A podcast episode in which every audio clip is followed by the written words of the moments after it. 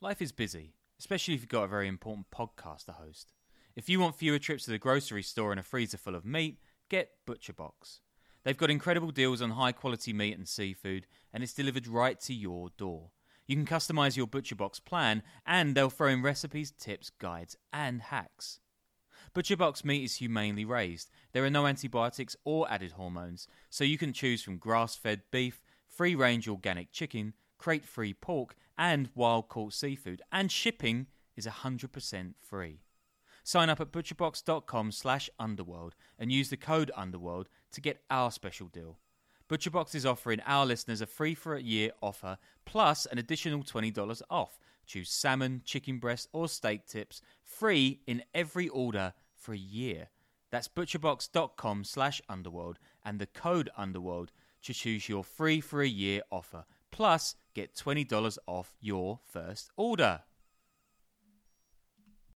Look, Bumble knows you're exhausted by dating.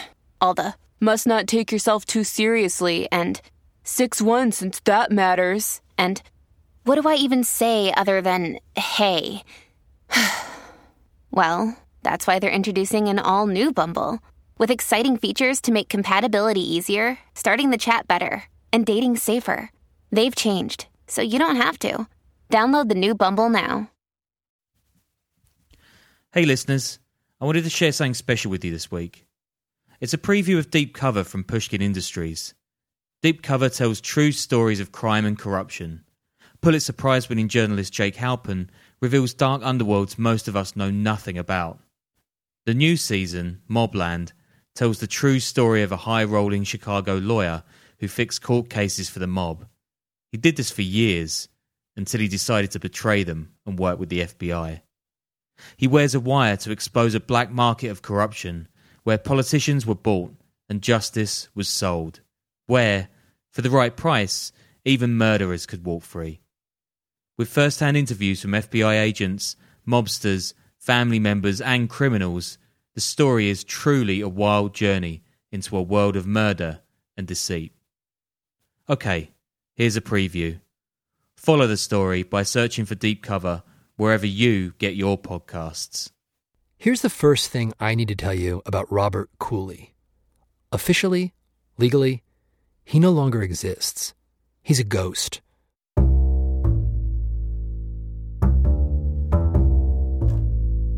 For all intents and purposes, the man named Bob Cooley died decades ago. But in reality, Bob, he's still very much alive. So your neighbors have no idea who you are? Oh, no, certainly not. Does that work out for the best? No, no big thing either way. It's not a big thing either way. It's just that, you know, they wouldn't believe it. If, you know, if I told my story, people wouldn't normally believe it. That's Bob. I've been interviewing him for the past year, mainly by Zoom. But recently, I visited him in person. He lives in this small ranch house at the edge of a vast desert, somewhere in the American Southwest. I can't tell you the name of the town or even the state where he lives, and that's for Bob's own safety.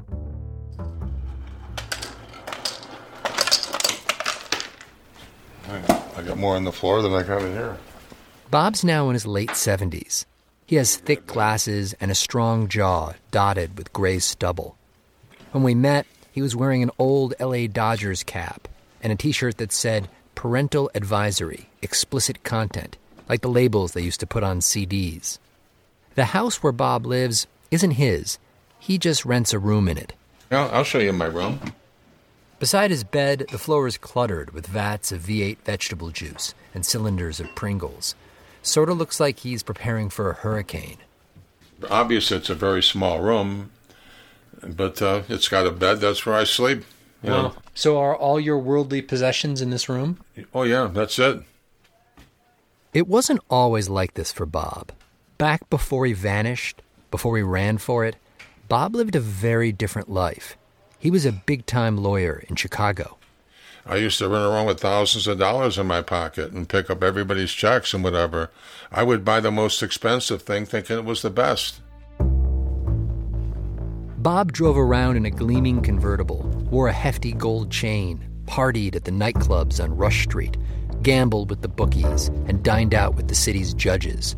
But that was then. Today, he survives on Social Security and lives in this tiny room at the edge of the desert, basically in hiding. Did you do you have any of your old IDs that you had under your fake names? Oh, yeah. You, can you show them to me? Bob leads me over to his closet and pulls out a big stack of IDs and credit cards. It looks like what you might find at the Lost and Found at a ballpark. The name varies on each of these, but the face is the same, just a little older each time. Bob points at one ID, an old driver's license. He died about uh, 10 years ago. That, that that's you. Yeah. That's a different one. This Wait, one- why did he die ten years ago? He had a, apparently he must have had an unfortunate accident or something. He suddenly disappeared from the face of the Wait, earth. hold on. Here's another Florida oh, there's license. another one. That's a fourth name. Yeah. What happened to this guy? Yeah, he had an accident too. A lot of a lot of these guys had some very bad accidents. And that's how it goes with Bob. He assumes one identity for a few years, pretending to be some guy in some random town. Until Bob feels that itch, like he's not safe.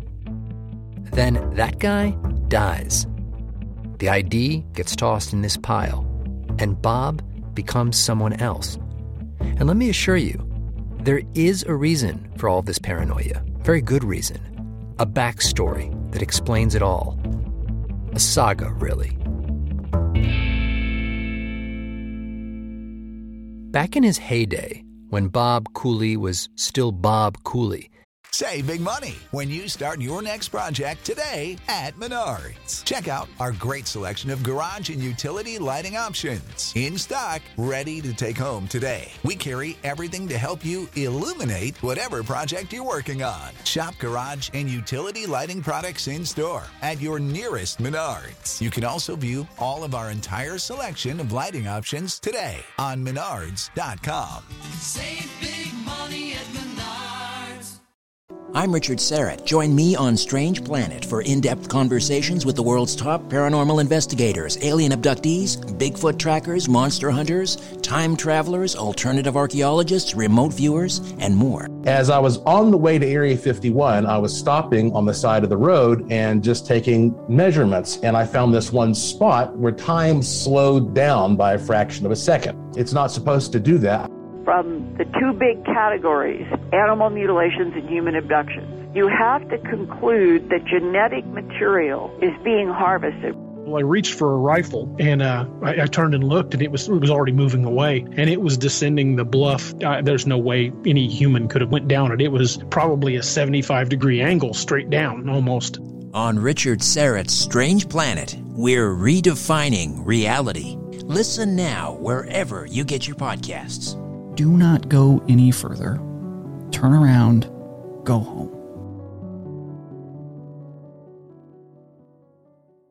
he was the man in Chicago. People around town knew him as a high priced criminal defense lawyer. But to the city's gangsters, to the mob, he was much more than this. He was their guy, their insurance policy. Sure, he could argue a case well enough, but if need be, he could also fix a case. Place the right bribe with just the right judge and get precisely the right verdict. He was like a get out of jail free card, only his services weren't free. And Bob, he was more than just a hired hand. He was part of an elite cadre of men. They were backed by the mob, or the Chicago Outfit, as it's known. They basically ran the city of Chicago. Their power base was the First Ward, one of the city's most powerful districts. It was a political machine run by gangsters. They had complete control over the sheriff's department, the attorney general's office, the police department, all the courts. They controlled absolutely everything. So mobsters realized if they did anything, they had absolute protection for it. Bob Cooley did the bidding of the First Ward and the outfit for almost a decade. Until one day in the spring of 1986, when he decided to betray them. He just walked into a prosecutor's office and started talking. I regret having walked into that man's office like I did. You know, probably the worst regret of my life, but Nothing I can do about that. I jumped off the building.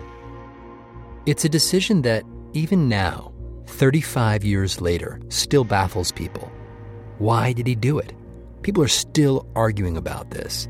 Not just that, there are court cases going on right now where they're discussing what Bob did.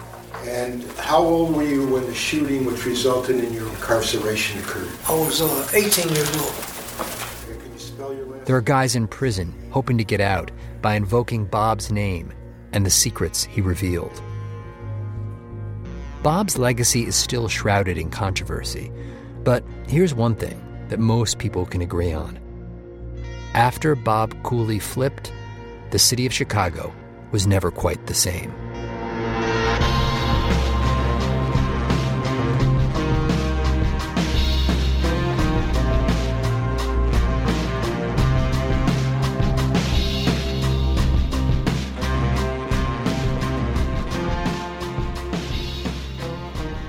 That was a preview of the new season of Deep Cover from Pushkin Industries. You can follow the story right now by searching for Deep Cover wherever you get your podcasts.